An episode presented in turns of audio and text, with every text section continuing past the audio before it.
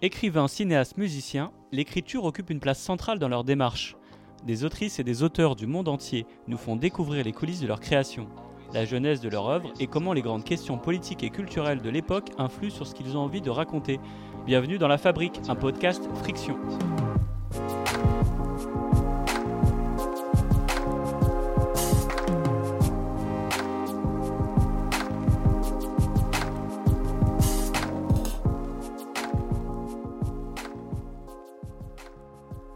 Suis Walid Ajar Rachedi et j'ai le plaisir d'animer ce podcast avec Clarisse Gorokoff. Bonjour Clarisse. Bonjour Walid. Et aujourd'hui, nous avons le plaisir de recevoir le scénariste Hamid Liwa. Si son nom vous a peut-être échappé, vous connaissez sûrement les séries auxquelles il a été associé. Les séries Cannabis, Glacé, D&D et bientôt Les Braqueurs, pour n'en citer que quelques-unes. Bref, si vous avez pu survivre à trois confinements successifs en binge-watch sur Netflix, c'est aussi et surtout grâce à lui et aux autres showrunners métier fascinant dont nous aurons longuement l'occasion de parler lors de cette émission. Car comme le chantait Beyoncé, Run the World, Showrunners. Hamid, bonjour et merci d'avoir accepté l'invitation. Bonjour Walid, bonjour Clarisse, ravi d'être là. bonjour Hamid. Alors Hamid, vous avez 37 ans et ça va faire 8 ans que vous êtes scénariste. Avant ça, vous avez eu un début de carrière professionnelle qui ne vous destinait pas exactement à la création, mais ça, on y reviendra tout à l'heure, nos spoilers. Mais avant toute chose, on a une question un peu rituelle qu'on pose aux auteurs ici, chez Friction. Quel est votre premier souvenir d'écriture? Mon premier souvenir d'écriture, en tout cas celui qui m'a vraiment euh, procuré de l'émotion, c'était en cinquième une rédaction, un commentaire euh, composé sur, euh, sur un souvenir de vacances à la rentrée, un événement qui nous a marqué. Et euh, je pensais pas que ça me toucherait autant de l'écrire parce qu'en fait, il se trouve que j'étais en vacances au Maroc, pays dont, dont ma famille est originaire, dont mes grands-parents sont, sont, originaires. Et j'ai assisté à un accident, en fait, un, je sais pas si, mais bon, bref, c'était un accident de bus à un jeune homme dont, qui a eu euh, le torse écrasé par une roue et j'ai vu ça en direct et euh, ça m'a beaucoup touché quand j'ai raconté. Euh, enfin, je me souviens bien des émotions que ça m'a procuré de raconter. J'ai revécu le moment, etc. Et, a priori, apparemment, selon ma prof de français, j'avais fait plutôt une bonne, une bonne rédaction. Elle avait été plutôt touchée par ce que j'avais écrit. Et, euh, et voilà, c'est vraiment la première fois que j'ai partagé quelque chose d'intime, des choses, un point de vue. des émotions comme je le disais et du coup je me souviens de très enfin encore parfaitement de ce que ça m'a procuré. Et, on va dire que j'aime, voilà, ce, sentiment, je l'aimais. Et déjà quelque chose de dramatique au sens propre, parce que j'imagine que tous les autres élèves devaient arriver avec des, petits, des petites anecdotes, typiquement des vacances. Euh. Ah ben ouais, je me souviens d'un ami raconter comment son lapin lui avait fait pipi dans la bouche pendant une sieste. Donc c'est vrai que quand je suis arrivé avec mon événement... Oui, sur Netflix, ça cartonnerait moins l'histoire du, du, lapin quand même. Hein. Et, du coup, en fait, euh, par rapport justement à, ce, ce, thème de l'écriture, est-ce que tout de suite ça a été une projection vers les écrans? Quoi, Quel était votre rapport à l'écriture, à la lecture? Est-ce que c'était les livres? Est-ce que c'était le cinéma, le visuel Quel était un peu la, le euh, cheminement? Pour mon envie d'écrire, est-ce que si je me suis posé la question du médium ou quelque chose comme ça, non, non, non. Quand, donc du coup, effectivement, mon, premier rapport à l'écriture, je dirais que c'est ce commentaire composé, mais ensuite, je me voyais pas forcément écrire pendant très longtemps. Il se trouve que euh, j'ai fait une école de commerce, mais aussi des études de sciences sociales, donc en sociologie notamment. Et pendant très longtemps, je pensais que j'avais envie d'être sociologue. Et je pense que ce dont j'avais envie, c'était raconter des histoires. Au départ, c'était plus des histoires. Euh, et j'aime bien quand elles sont ancrées dans le réel. Euh, donc, je pense que c'est ce qui m'a donné en fait envie d'écrire. Cette envie de raconter euh, peut-être très modestement une parcelle du monde qu'on va observer. À partir de, de, ouais, à partir de mon point de vue, j'avais envie de raconter des histoires. Et donc, pour vous, l'écriture, c'est nécessairement très visuel dans le sens où, est-ce que quand vous écrivez, vous avez ce souci de restituer euh, une vision des choses avec, euh, avec les sensations qui vont avec et le décor euh?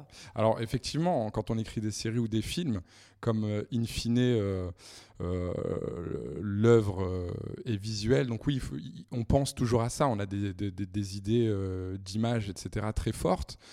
Bah, c'est les, oui, il faut que ce soit visuel, mais c'est la différence. Quand on écrit un roman, par exemple, on, a, on peut avoir accès, si on le souhaite, dans la manière d'écrire, à la psychologie, même toujours, on peut à, la psychologie des personnages. On peut dire, euh, expliquer très précisément où en est le personnage euh, dans sa tête. On n'a pas cette chance-là, à moins d'avoir une voix off. Euh, même si elle a un petit peu vieilli, je pense tout de suite spontanément à une série comme Dexter, qui était ce tueur en série avec cette voix off très ironique, puisqu'il n'a absolument aucun sentiment et, et qu'il les joue et qui, fait semblant d'en avoir. Donc c'est très drôle de le voir jouer une scène et, et, et, ça, c'est sa voix dans sa tête qui, qui, pense le contraire, euh, qui ne pense absolument pas ce qu'il joue.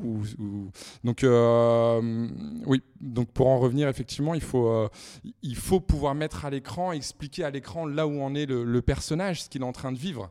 Et, c'est très difficile de ne pas pouvoir le faire juste par un mot, un adjectif. Et donc oui, il faut que ce soit visuel et du coup, je pense de cette manière-là. Enfin, je pense j'essaye. Et justement, en fait, euh, la télévision, le cinéma, les séries, tout ça, c'est un monde qui fait rêver. Vous avez mentionné que vous avez fait des études en sociologie puis en commerce. Du coup, c'est quelle était la trajectoire Comment on fait pour en arriver là? Pour tout dire, j'avais ce rêve d'écrire que j'ai mis de côté pendant longtemps, comme beaucoup de monde. Et je me suis dit qu'en faisant une école de commerce, euh, j'allais faire de la finance et j'ai essayé de rentrer dans, ce, dans, comment dire, dans cette espèce de moule. J'ai fait un stage en finance, en analyse crédit, où je bouffais de l'analyse financière toute la journée et le costard, euh, la petite cravate. franchement, j'en pleurais sur la fin de mon stage et même déjà, j'étais en train d'écrire. Donc, euh, je sais que je me suis fait reprendre. Et vous écriviez déjà des, des, choses, des choses, mais c'était plutôt déjà pour l'écran c'était pour... il écrivait des choses. Confessions intimes. Euh, faut que je voulais dire par là, est-ce que directement c'était une projection vers les écrans? Parce que c'est vrai que quand on pense à des gens qui écrivent très spontanément, c'est aussi parce que parce que voilà, Clarisse et moi, on est plutôt, du côté du roman, donc on pense, on imagine plutôt quelqu'un en train de, se dire tiens, je vais écrire un premier roman. Mais c'est vrai que euh, est-ce que ça a été la, démarche était directement de se dire je vais écrire pour le cinéma un scénario, ça a été de la prose? Non, vraiment la, démarche était d'écrire euh, euh, pour de la fiction, série ou cinéma. J'ai pas, moi j'ai pas pendant longtemps. Enfin maintenant ça va mieux, on voit mieux. Euh, comment dire, c'est mieux vu d'écrire de la série qu'il y a quelques années, une dizaine d'années. Euh, mais c'est vrai qu'à l'époque, il y avait beaucoup d'écarts. Le cinéma, c'était beaucoup, beaucoup plus chic, etc. Moi, j'avais pas du tout ce rapport-là parce que, honnêtement, j'ai grandi dans, les années 90 avec des séries que j'adorais comme Code Quantum, mais aussi des films. Sliders Sliders, des mondes parallèles.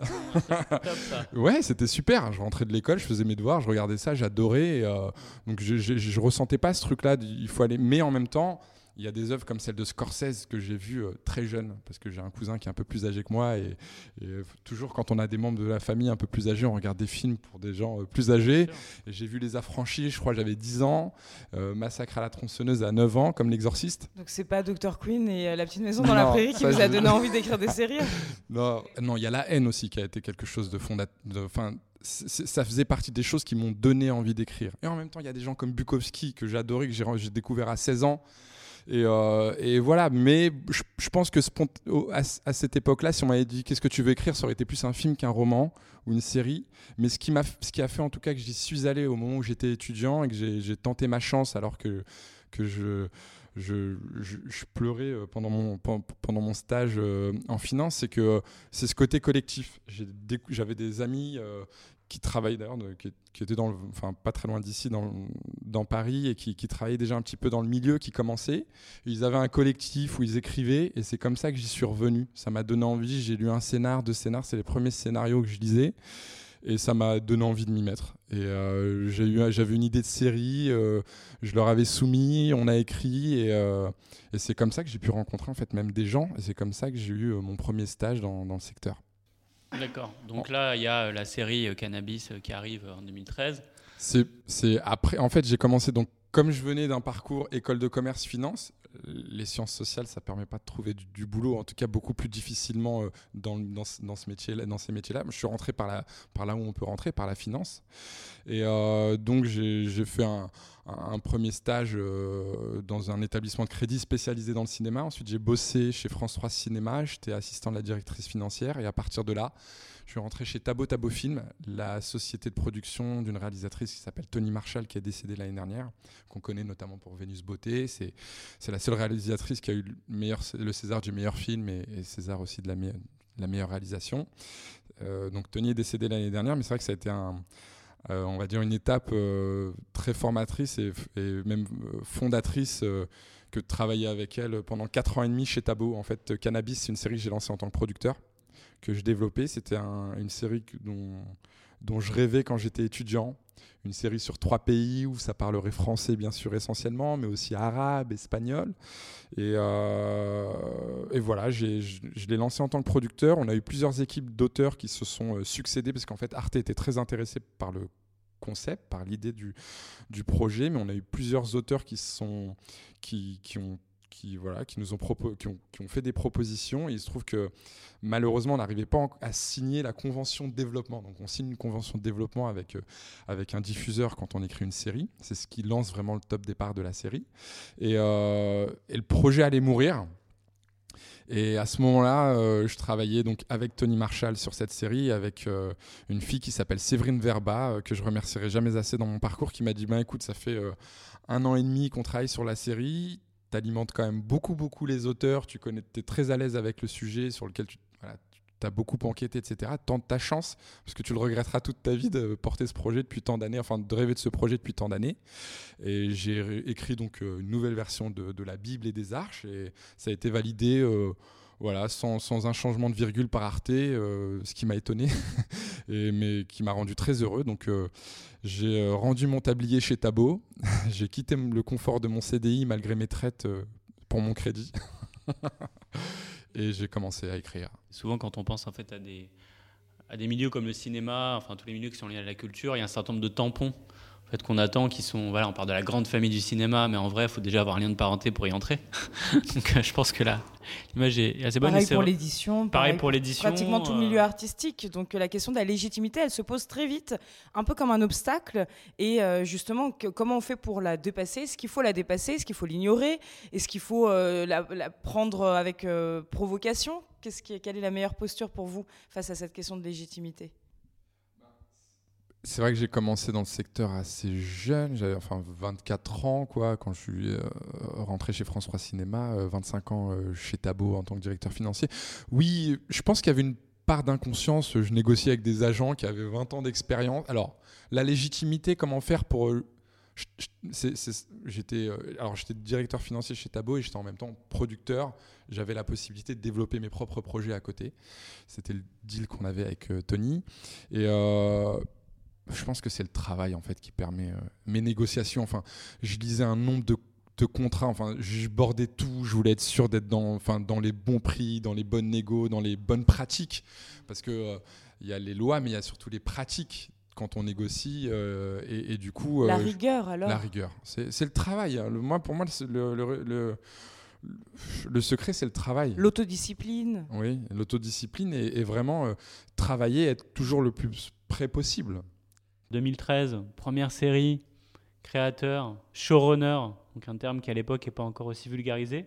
justement, c'est quoi le, métier de showrunner pour ceux qui ne connaissent pas et Pourquoi est-ce que c'est devenu si important aujourd'hui dans la création contemporaine? Showrunner, c'est quelque chose qui est très, une fonction qui est très identifiée aux États-Unis. Hein.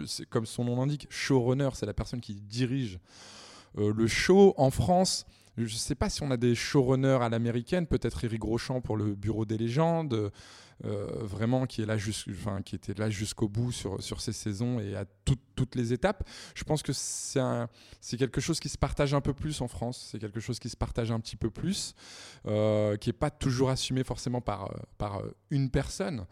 Euh, donc pour Cannabis, je dirais que j'étais plus effectivement le créateur de la série. Que je l'ai imaginé, j'en étais l'auteur principal.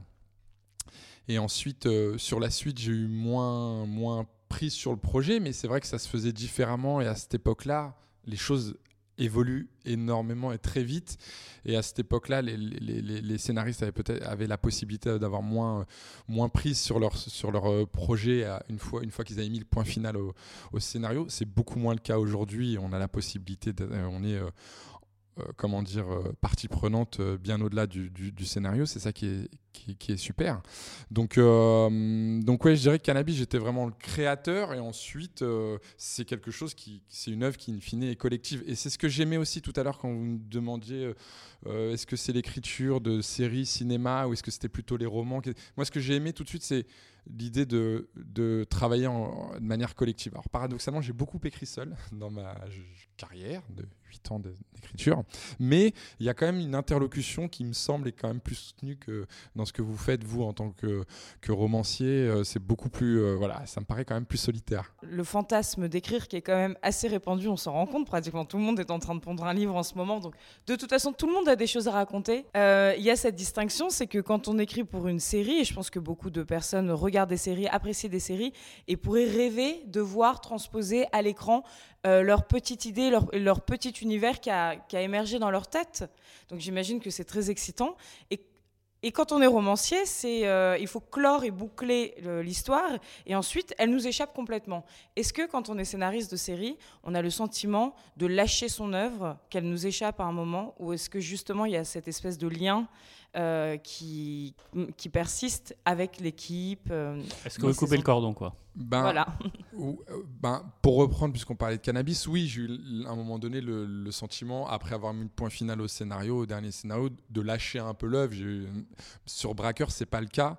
C'est une série donc que qu'on est en train de faire pour Netflix, que j'ai créée avec Julien Leclerc, qui est réalisateur et scénariste et aussi euh, producteur, il a plein de casquettes. Euh, il a écrit euh, et fait 7 ou 8 films, et là, Bracker, c'est sa première série. Donc c'est quelqu'un qui a beaucoup d'expérience et, et, du coup, c'était très agréable de travailler avec un réalisateur qui sait ce qu'il veut.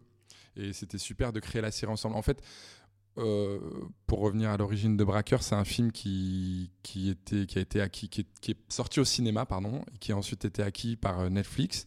Avec Sami Bouadjila. Exactement, c'est ça, avec Caris, etc. Et donc, euh, Damien Couvreur, qui est le directeur des, des, créations françaises chez Netflix, a proposé à donc, Julien Leclerc et Julien Madon via leur boîte avec laquelle ils avaient produit Bracker, Labyrinthe Film, de, de, ben, d'en faire une série.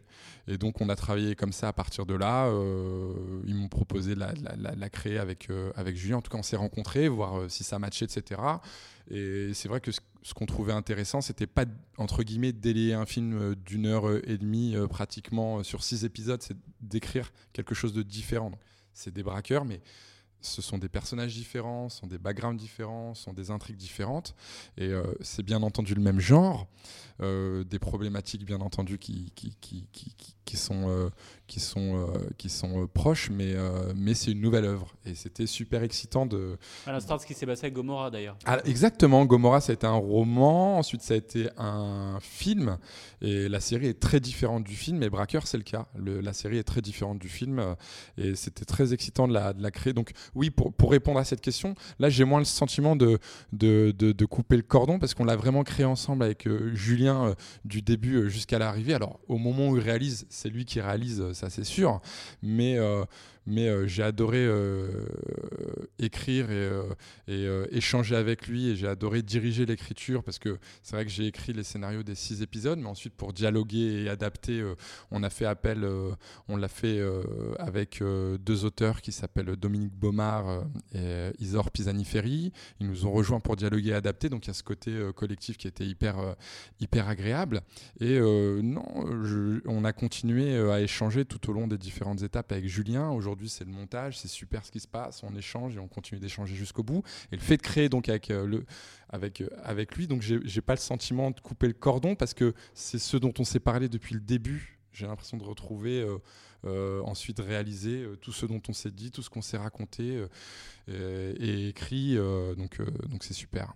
Clarisse parlait très justement en fait de la place qu'a le roman, on va dire dans l'inconscient collectif, notamment en tant qu'objet culturel assez central, voilà, sur la rentrée littéraire, le Goncourt.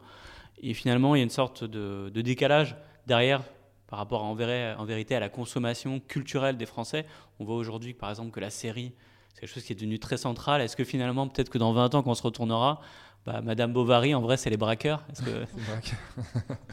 oui, est-ce que, la série, est-ce qu'on est, qu'on est, juste à un moment comme ça, ou est-ce que ça va s'inscrire dans le temps euh, En tout cas, c'est vrai qu'on est dans une civilisation où l'image est, très centrale. Hein. Ah oui, Donc c'est vrai qu'on est, on est passé de l'écrit à l'image, et là-dessus, c'est une évidence. Mais est-ce que l'objet, effectivement, l'objet série, est-ce que vous le voyez comme un objet central dans la culture et qui, va être là pour rester? Bah, Alors aujourd'hui, oui, il est central. Après, est-ce qu'il reste Moi, je pense, je pense, il euh, n'y a pas de c'est difficile à dire, hein, honnêtement. euh, je peux te dire que C'est comme le roman, excusez-moi, le roman, c'est en fait c'est très récent. Avant le XVIIIe siècle, oui. c'était des fables, des contes. exactement. Donc le format peut complètement évoluer Ouais. et après devenir euh, avoir le monopole culturel pendant plusieurs siècles. Bah oui. Mais c'est vrai que ce que dit Walid est très juste parce que moi, ce qui, qui ne suis absolument pas une consumériste de séries, ce que je trouve assez paradoxal, c'est que la série dilue le temps, alors qu'on nous dit qu'on vit dans une époque où les gens consomment et que c'est l'accélération euh, qui mène le Mhm. tempo. Et la série, c'est le, long- le temps long, c'est le quotidien, c'est se retrouver. Donc je me suis demandé, est-ce que c'est parce qu'ils vivent par procuration Ils, ils, ces grands consommateurs de séries dont je ne fais pas partie. Bah, nous, d'ailleurs. Voilà. Est-ce que c'est une manière de vivre par procuration et de ralentir un petit peu le tempo de la vie quotidienne en suivant des destins comme ça? Pourquoi des séries plus qu'un film en ce moment? Pourquoi ce succès-là? J'ai le sentiment, après, c'est que dans les peut-être dans les années 80, 80, 90, quand on faisait des séries, c'était plus pour remplir les grilles de programme. Il n'y avait pas forcément cette. euh, Peut-être que l'ambition narrative et même visuelle, euh, on voit ça a énormément changé. Euh, Il y a beaucoup, beaucoup plus de- de- d'ambition aujourd'hui qu'il y, a, euh, qu'il y a 20 ans de ce point de vue-là pour les séries.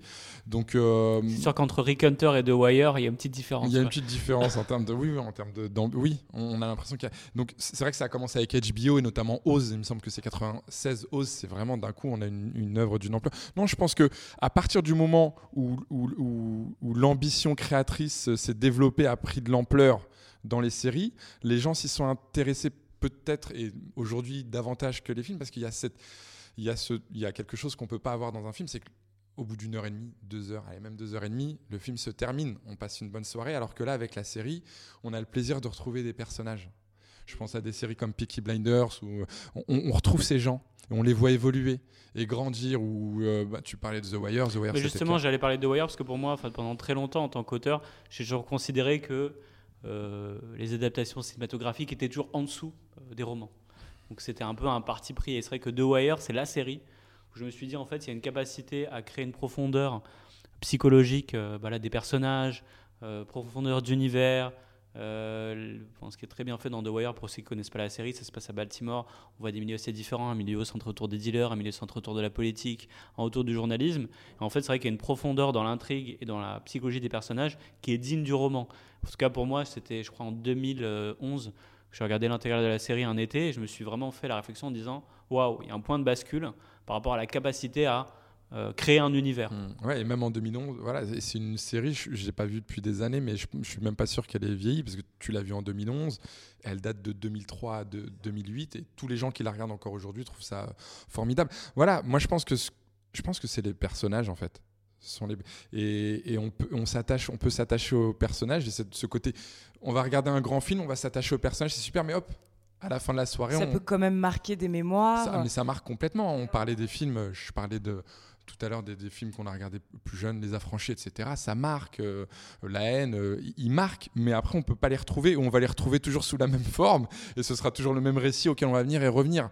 Alors que là, on prend une série, je, je citais la Peaky Blinders, j'ai hâte que la saison 6 arrive, on voit ce qu'était euh, Tommy euh, dans la saison 1, ce qu'il a, ce qui, ce qui finit par devenir. Enfin, c'est génial de suivre cette arche de personnages. Et je pense que ce qui est intéressant et ce que les gens aiment, c'est suivre ces personnages et les voir grandir. Et on peut développer à- et avoir plus de profondeur, justement, comme tu le disais, dans la psychologie et dans, dans les personnages. En gros, c'est la comédie humaine euh, rendue accessible à tous. quoi. Mais c'est ça, parce que et on peut aller beaucoup, beaucoup plus loin et, les, et prendre le temps. Tu parlais du temps, prendre le temps avec eux. On a envie de passer du temps avec eux. Mais est-ce que justement ça rend pas un petit peu euh, démiurgique et tout puissant quand on crée des personnages de série parce qu'on sait qu'on va créer une forte dépendance et donc on a un pouvoir énorme sur les gens qui vont les consommer, qui vont devenir un petit peu dépendants de ces relations, qui vont nouer avec les personnages. Il n'y a pas un petit syndrome mégalomane derrière ou euh, de toute puissance, pas forcément dans votre cas, mais en général, que je comprendrais tout à fait. D'ailleurs, je vais peut-être me mettre à écrire des séries du coup. Bah, je pense que le côté démiurgique, c'est dans toute création. Dès lors qu'on crée un univers, ben voilà, on est, on est le démiurge de cet univers.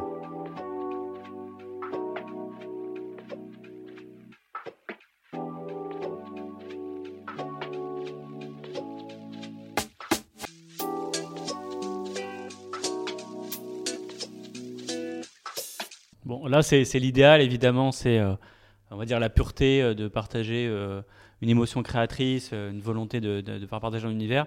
En face, il y a un truc, ça s'appelle Netflix. pour lequel voilà, vous avez eu la chance de, travailler. Et c'est vrai qu'on voit Netflix voilà, avec ce logo qu'on connaît tous maintenant, et ce tolong, qui est devenu, le, qui est devenu iconique. Mhm. du coup, ça, c'est un acteur, voilà, j'imagine qu'il doit avoir un certain nombre de prérogatives dans la manière d'écrire, dans la manière de produire. Avant, vous parliez du fait que vous aviez créé une série pour Arte. Du coup, comment ça se passe? Comment est-ce qu'on écrit une série pour Netflix? En quoi c'est différent Par exemple, euh, d'écrire pour Netflix versus euh, écrire pour, euh, pour, Arte. Entre créer une, série, alors créer une série pour Netflix et créer une série pour Arte. Alors la chance que j'ai, c'est que du point de vue de l'ambition narrative, je n'ai pas vu de différence. C'était que les deux, c'était être le plus ambitieux possible dans l'écriture. c'était toujours, les retours sont toujours tournés sur les textes et comment les améliorer euh, le plus possible. Moi, je trouve que les retours de Netflix euh, euh, pour Braqueur, comme Arte sur Cannabis, enfin, je, les trouve vraiment remarquables. Je, trouve que oui, l'échange avec Netflix est super et ça permet au moment de l'écriture, mais aussi aujourd'hui au moment du montage, on le voit vachement, ils sont hyper pertinents, hyper intelligents et, ça fait vraiment ça ne fait que upgrader la qualité de la série et c'est hyper justement. Euh, c'est un sacré, un super. J'aime bien. Enfin, voilà, le, le je vois pas de différence entre Arte et Netflix, c'est que c'est l'ambition, comment faire la plus belle série, voilà, comment faire la meilleure série possible. Euh, en tout cas, c'est les expériences que j'ai eues. Peut-être qu'avec, euh, je sais pas, d'autres diffuseurs, on peut avoir d'autres euh, expériences. Mais avec Netflix et avec Arte à l'époque, c'est l'expérience que j'ai. Alors là, on parlait effectivement de Netflix, mais au-delà du canal, enfin, on va dire du réseau de diffusion. par exemple, vous avez travaillé sur Glacé, qui était, qui était une mm. adaptation d'un texte de, Bernard Blier, si je ne me trompe pas. Mm. Bernard Minier, oui. Bernard Minier, excusez-moi. Euh, versus donc une idée originale versus une adaptation Enfin, quelle méthode on applique Comment est-ce que vous y prenez pour, euh, pour travailler sur, euh, sur une série comme ça? Alors, ce qui était intéressant avec Glacé, c'est qu'après avoir fait Cannabis, où vraiment ça sortait de moi, quoi, c'était c'était une idée originale que j'avais, etc. C'est vrai que je, m'interrogeais, je me disais, est-ce que je vais réussir à rentrer entre guillemets dans les pantoufles de quelqu'un d'autre? C'est la, la, grande, le, grand challenge. Et alors, je suis arrivé à un moment où il y avait des premières versions de dialoguer, et en fait, on m'a proposé de, de, réécrire en fait les, les scénars. Donc, euh, donc c'était hyper intéressant à faire. C'était un, sacré challenge et euh, que j'ai dû réaliser en plus par ailleurs en peu de temps. Et euh, ben, ce, qui est ce, qui est, ce qui est intéressant, c'est quand il y a quelque chose déjà, une œuvre préexistante, je dirais, c'est ce côté, est-ce qu'on va être capable de raconter autre chose que ce qu'on a voulu raconter? Et en fait, on trouve toujours des choses, dès lors que je parlais de personnages, etc., on va toujours trouver des choses, des expériences humaines que vivent les persos qui vont nous toucher. Alors, est-ce que ça va être quelque chose de familial ou quelque chose. Et donc, du coup, à partir de là, c'est comme ça qu'on rentre dans le genre, de, dans, la série, beaucoup par les persos et aussi par le genre. Moi, j'aurais été honnête, euh, même si euh, ma carrière était un petit peu plus euh, je, débutais davantage, je serais pas allé dans la série si j'étais pas à l'aise avec le genre, etc. Et c'est vrai que c'est le polar. J'avais une très grosse culture polar. Enfin, Cannabis, c'était du thriller. Il y a beaucoup de ressorts qui se ressemblent entre le thriller et le polar. Et du coup, c'est quelque chose sur lequel je me sentais à l'aise. Et donc, parce que j'aimais le polar, parce qu'une histoire de tueur en série, enfin, ça me parlait beaucoup et donc je me sentais à l'aise avec ça. C'est des, choses que j'avais envie de raconter plus euh, des éléments sur les personnages principaux qui moi me touchaient et m'avaient donné envie de, ben, de les approfondir et de les raconter. Donc c'est comme ça que que, j'ai pu rentrer euh, donc dans une œuvre préexistante. Je pense que ce qu'il faut, c'est trouver les portes qui nous permettent de, rentrer dans cet univers et, et, et d'y apporter, je, dirais, euh, notre, notre touche, quoi. Enfin, d'y apporter ce qu'on ce qu'on a envie d'y apporter pour pour en faire le sien aussi.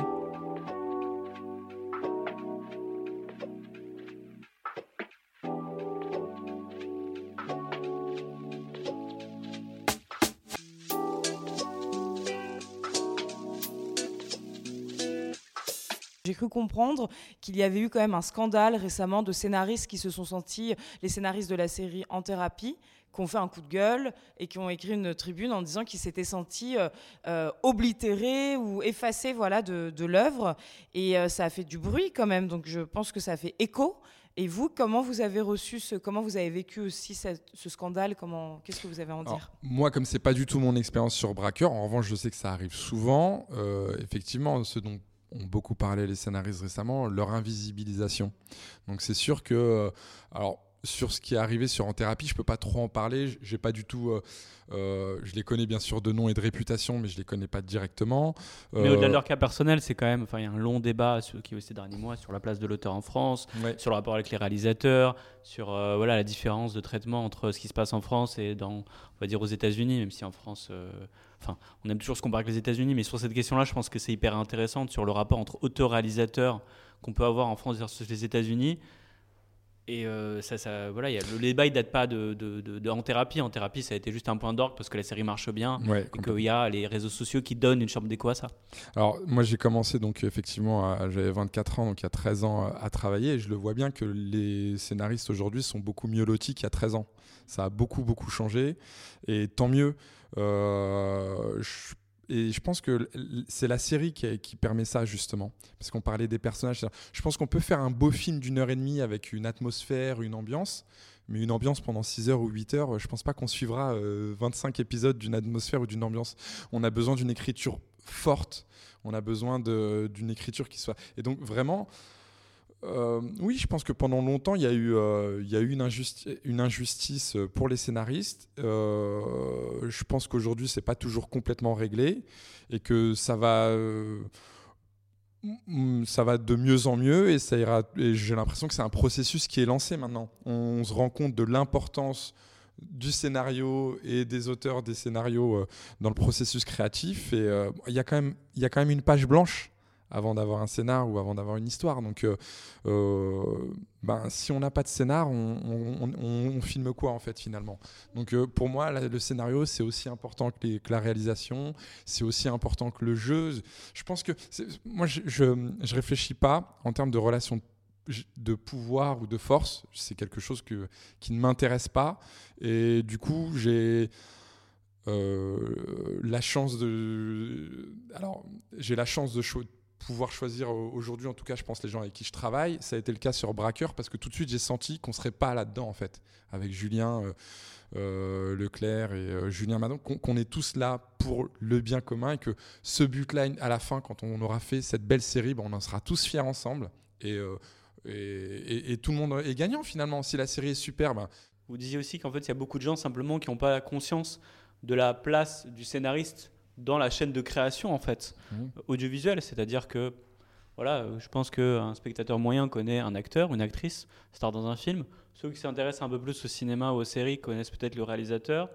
C'est vrai que le scénariste, la scénariste, c'est pas des gens auxquels on pense spontanément mmh. et on même en fait, intellectuellement, on voit pas tout de suite où est-ce qu'il s'insère, surtout dans une culture, notamment une culture française, on imagine, voilà, l'auteur avec un grand A, c'est le réalisateur ou la réalisatrice. Mmh. Du coup, c'est ce que vous évoquez aussi euh, un peu avant, c'est qu'on n'a pas forcément une image très claire de l'intervention du scénariste. Oui, complètement. Alors que, bah, oui, oui, bah, c'est difficile pour les gens d'imaginer parce qu'ils ils savent pas trop qui fait quoi en fait. Ils s'en foutent. Ils ouais, ils s'en foutent, ils ont envie de voir. un bon moment. Ouais, exactement. Donc euh, ils ont du mal à imaginer, euh, comme, vous le disiez, euh, l'apport du scénariste. Bah, c'est simple, c'est c'est toute la dramaturgie que vous voyez, c'est au moment de l'écriture en fait qu'elle se fait. Donc euh, les gens qui ont écrit la série, c'est eux qui ont créé la dramaturgie de cette série. Quand on voit l'arche, euh, alors je vais prendre du coup tout à l'heure on parlait dans un grand film, mais euh, ben, le parrain parce que c'est assez simple. on a Al Pacino au départ qui arrive dans sa famille, il est le vilain petit canard, l'outsider. Il est à, l'inverse de la famille, il arrive quand même avec un uniforme de militaire. Donc euh, on ne peut pas mieux représenter la loi que lorsqu'on est militaire ou policier. Et il est dans une famille de mafieux, donc euh, dehors la loi, donc il ne peut pas être plus loin de sa famille et à la marge que ça. Et, il finit à la fin par être non seulement dans la famille, mais par la diriger. Il finit par être le parrain à la fin de l'épisode. C'est une arche fantastique. Bon, bah, à un moment donné, ça, ça s'écrit au scénario. Donc si tu as aimé l'arche d'un personnage, si ce qu'on te raconte sur un perso, c'est ce que tu as kiffé, c'est ce qu'on disait, les personnages, on bah, c'est d'abord dans l'écriture. Et vous avez la chance de travailler à la fois effectivement avec Arte, on parlait de Netflix, euh, des séries plutôt françaises, des séries internationales. Est-ce que vous avez observé des différences dans la manière de travailler, dans les différences d'approcher, euh, que ce soit l'écriture, le travail en équipe euh Ouais, moi j'ai beaucoup aimé la version, la manière anglo-saxonne de travailler, et c'est ce que je retrouve aussi avec, avec, avec, les deux Julien, Julien Madon et Julien Leclerc pour, pour, pour Braqueur, et, et avec Netflix. Je pense qu'aussi c'est leur culture anglo-saxonne qui fait que c'est que c'est comme ça. Mais en même temps, non, enfin. Chez Arte, ça se passait très bien. Euh, Avec M6, ça a été hyper agréable l'interlocution, euh, vraiment. euh, mais pour parler de mes dernières, mes, mes dernières, comment dire, Expérience expériences, merci. Sur The Eddy, c'est vrai qu'on s'attend. Moi, j'arrive euh, sur une série où il y a quand même des gens qui ont gagné des Oscars, des Golden Globes, des choses comme Bah, ça. Taharim, elle est passée pas très loin de Golden Globe. Ouais, ouais, ouais, mais je parle au moment de l'écriture, Mm. avant même qu'il y ait le cast, avant même que Mm. les réalisateurs autres que Damien Chazelle soient, soient, soient, soient, soient- soient choisis, etc. À un moment donné, on est euh, de quatre à écrire, euh, et euh, voilà, c'est- comme je disais, c'est hyper artisanal en fait. On était euh, autour d'une table euh, et on est très peu, mais c'est des gens, on, peut s'attendre à, se dire oui, ils vont peut-être attendre qu'on fasse nos preuves et nous regarder de haut. Euh, et pas du tout en fait. Et pas du tout. Moi, je me souviens de quelque chose que j'ai adoré dans, la, dans cette culture-là, c'est qu'il y avait une chargée de développement. Alors c'est très confortable parce que pendant les réunions, on n'avait pas besoin de prendre de notes parce qu'elle prenait toutes les notes. J'étais assez, parce que c'est un talent assez impressionné par la, la, qualité des notes à la fin. Parce que de temps en temps, on se perd. Ben, toutes les fioritures, enfin toutes les choses où on se perdait, etc., les digressions inutiles n'étaient pas dans ces, dans, ces, dans ces notes. On peut se dire, tiens, la personne qui est là pour prendre les notes, elle est là pour prendre les notes. Elle a beaucoup moins d'expérience que tout le monde autour de cette table. et c'est pas- Mais de temps en temps, dès qu'elle prenait la, la parole, tout le monde se tait en fait. Et tout le monde l'écoutait. Euh, alors que de temps en temps, moi je l'ai vu, c'est vrai qu'il y a des productions françaises avec euh, lesquelles j'ai travaillé, parce que euh, tout à l'heure quand je parlais, on sent tout de suite un rapport de pouvoir, etc. On s'inscrit dans euh, des gens, mais je pense que c'est inhérent à notre culture, euh, c'est pas forcément inhérent à la production, enfin à, la- à, cette industrie-là, euh, parce que ça reste aussi une industrie, euh, ou une économie, à cette économie-là, je dirais, euh, parce qu'on n'a pas des manières de travailler industrielles non plus. C'est quelque chose de très artisanal, mais c'est vrai que j'ai le sentiment, et tout à l'heure je parlais de mes stages, de mon premier stage en finance, il y avait vachement ce côté très hiérarchique, lourd, pesant, où chacun doit rester à sa place. Et j'ai trouvé euh, les Américains et les Anglais très, euh, très humbles et, prêts à entendre l'idée de la personne qui est là pour prendre les notes. Et souvent, c'était hyper pertinent ce qu'elle disait. Elle relançait des choses. euh, et, d'un coup, je me suis dit, putain, c'est super. Tout le monde peut parler autour de cette table, même la personne qui, qui est là pour prendre les notes. Et j'ai trouvé ça hyper intelligent de laisser de la place pour tout le monde.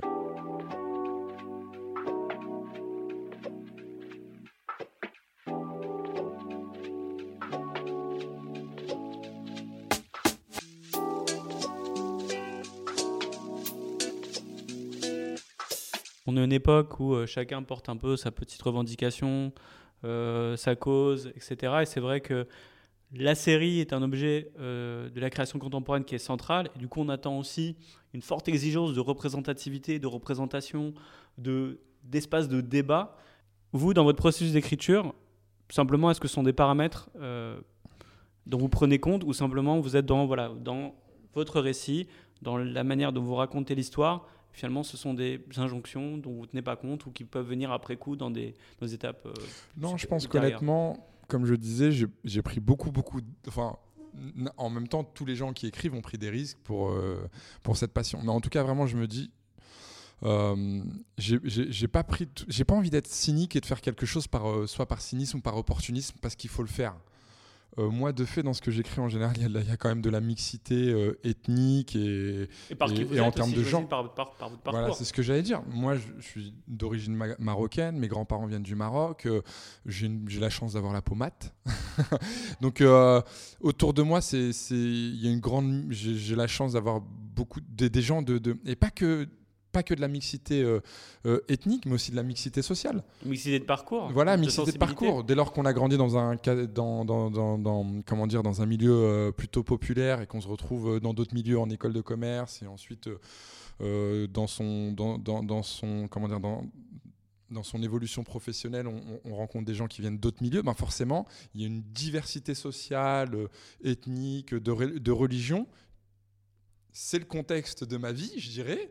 Donc forcément, ça se retrouve dans ce que j'écris. Et ça devient aussi une force. J'imagine que quand on vient vous chercher en tant que scénariste, on se dit, bon, c'est aussi quelqu'un qui est capable d'incarner ces univers complexes, justement à une époque où euh, on voit sur des, beaucoup de séries produites par Netflix qui s'adressent à une population, enfin une audience mondiale, on a besoin aussi de cette représentativité, de cette capacité à incarner plein de sensibilités différentes.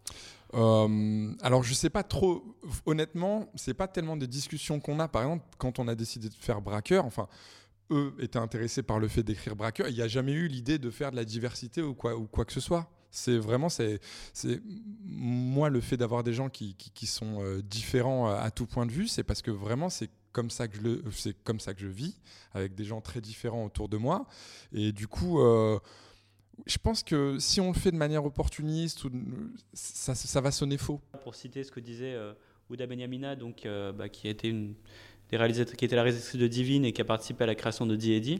Euh, elle a réalisé deux épisodes. Elle a réalisé deux épisodes, mmh, voilà, pour être tout à fait juste. Elle disait que, voilà, que pendant le tournage, elle a beaucoup milité pour que les personnages soient diversifiés, qu'il y avait par exemple des personnages plutôt écrits pour des femmes blanches, qu'elle a transformés. Par exemple, le rôle de la flic était un rôle écrit pour une blanche, mais je voulais qu'elle soit antillaise, dit-elle. Euh, c'est vrai qu'aujourd'hui, on est quand même aussi dans, dans, un moment où on se dit qu'il faut le faire de manière beaucoup plus active. Par exemple, dans le monde de l'entreprise, hein, je ne parle pas de la création euh, cinématographique, on se dit l'égalité de genre sera atteinte seulement en 2038 ou 2050. Enfin, s'il n'y a pas d'action, en fait, euh, comment dire, pensée en tant que telle. Donc, euh... J'ai pas lu l'interview de, de Ouda. C'est vrai que je me souviens que le, rôle de flic, elle était effectivement, euh, elle était d'origine antillaise. elle était antillaise, pardon, donc française, mais elle était antillaise. Bah, c'est bien, mais enfin moi, dans le processus d'écriture avec, euh, avec Jack, donc, qui était le showrunner de la série, euh, ben, André Hollande, qui joue Elliot, a toujours été noir, en fait. Ça a toujours mm. été. Euh, ça a toujours été euh, un jazzman noir des États-Unis. Donc il y avait. Bon, ça, ça fait partie comme du pitch. Je veux dire, ce serait quand même un peu bizarre au départ de l'histoire. L'histoire ne se tient pas. Il, il, me semblait. Alors peut-être qu'elle parlait de ce personnage-là. Je sais pas. Hein, j'ai pas lu l'interview de Ouda, mais la, mixité euh, et la diversité sociale existait déjà vachement. Moi, j'ai écrit l'épisode 6. Au moment où je suis rentré, en fait, il y avait Jack devait écrire donc quatre épisodes, Jack Thorne, et il y avait quatre épisodes qui restaient. Il m'a proposé, enfin lequel je souhaitais écrire. J'ai pris le 6 parce que j'avais envie d'écrire une histoire de plutôt euh, qui, enfin, en rapport avec la jeunesse. Et oui, très touchant cet épisode, c'est centré sur le personnage de Sim, c'est ça Je vous remercie. Ouais, ouais, Un adolescent qui est dans, le, dans l'entourage du club de jazz. Exactement. Et donc, euh, c'était Sim, c'était un adolescent qui, origine, euh, qui était d'origine maghrébine. C'était pas beaucoup plus. Donc, j'ai eu la chance, avec Jack, Jack m'a proposé vraiment de construire le personnage, son background, son personnage de grand-mère. j'ai même pu euh, réfléchir à comment est-ce qu'il il rentrait effectivement, euh, vous parliez du personnage de Tarheim, euh, comment est-ce que quand on a grandi dans une cité, on est en contact avec des, clubs de jazz, donc pour que tout soit vraisemblable sociologiquement, culturellement, etc. Donc c'était hyper excitant, mais donc la diversité existait quand même déjà beaucoup au moment de, au moment de l'écriture. Donc est-ce que vous avez l'impression que ce mouvement-là, il vient aussi du fait que Netflix et toutes ces plateformes impulsent une forme voilà, de culture, on va dire, mondialisée, globalisée. En fait, on doit pouvoir faire, faire une série qui s'adresse aussi bien à euh, des gens euh, au Brésil, à Shanghai, euh, à Paris, que quelque part, il y a aussi, je dirais pas une injonction à la représentativité, mais on doit être capable, en fait, de refléter des imaginaires qui parlent à des audiences qui sont hyper mixtes, là où avant... On parlait tout à l'heure des années 80-90. Bon, on était très centré sur les États-Unis et c'était voilà, c'était l'américain avec euh, America First, avec le personnage américain qui euh, impulsait sa vision du monde sur tout le reste. Et du coup, quand on avait des personnages qui venaient d'ailleurs, souvent ils étaient très archétypales. Euh, et aujourd'hui, j'ai l'impression que c'est quelque chose qu'on est, enfin, qu'on peut plus faire pour des bonnes et des mauvaises raisons. Bah, y a moins... Alors moi, je sais pas comment est-ce que Netflix décide, enfin, quel est leur euh, enfin, ce que vous disiez, c'est-à-dire est-ce qu'il faut que les personnages, euh, en tout cas, il y a un cahier des charges. Non, voilà, c'est merci, merci, c'est le terme. Est-ce qu'il y a un cahier des charges? Il n'y a pas de cahier des charges. Non, mais franchement, sur Bracker et Ziedi, il n'y a pas eu, j'ai pas eu de cahier des, on n'a pas eu de cahier des charges. Il y a eu une grande liberté, comme je disais, de création. En fait, c'est simple. Je pense qu'ils avaient décidé, par exemple, pour Bracker, ils voulaient développer cette série. Donc, à partir du moment où ils savent qu'ils veulent faire cette série, bah, honnêtement, c'était faites-nous une belle proposition j'ai écrit la Bible, les arches. Top, c'est bien. On a fait un, premier échange. J'ai dû préciser des choses un petit peu plus sur, sur, sur, les. Et hop, c'est passé. Enfin, c'est euh, super. La proposition que vous nous faites, on adore, on adhère, on y va, écrivez les épisodes. Et ça s'est passé comme ça. Il n'y a jamais eu de oui, tel personnage où il faut plus de. Non, pas du tout. Ça s'est passé comme ça. C'est mon expérience avec eux.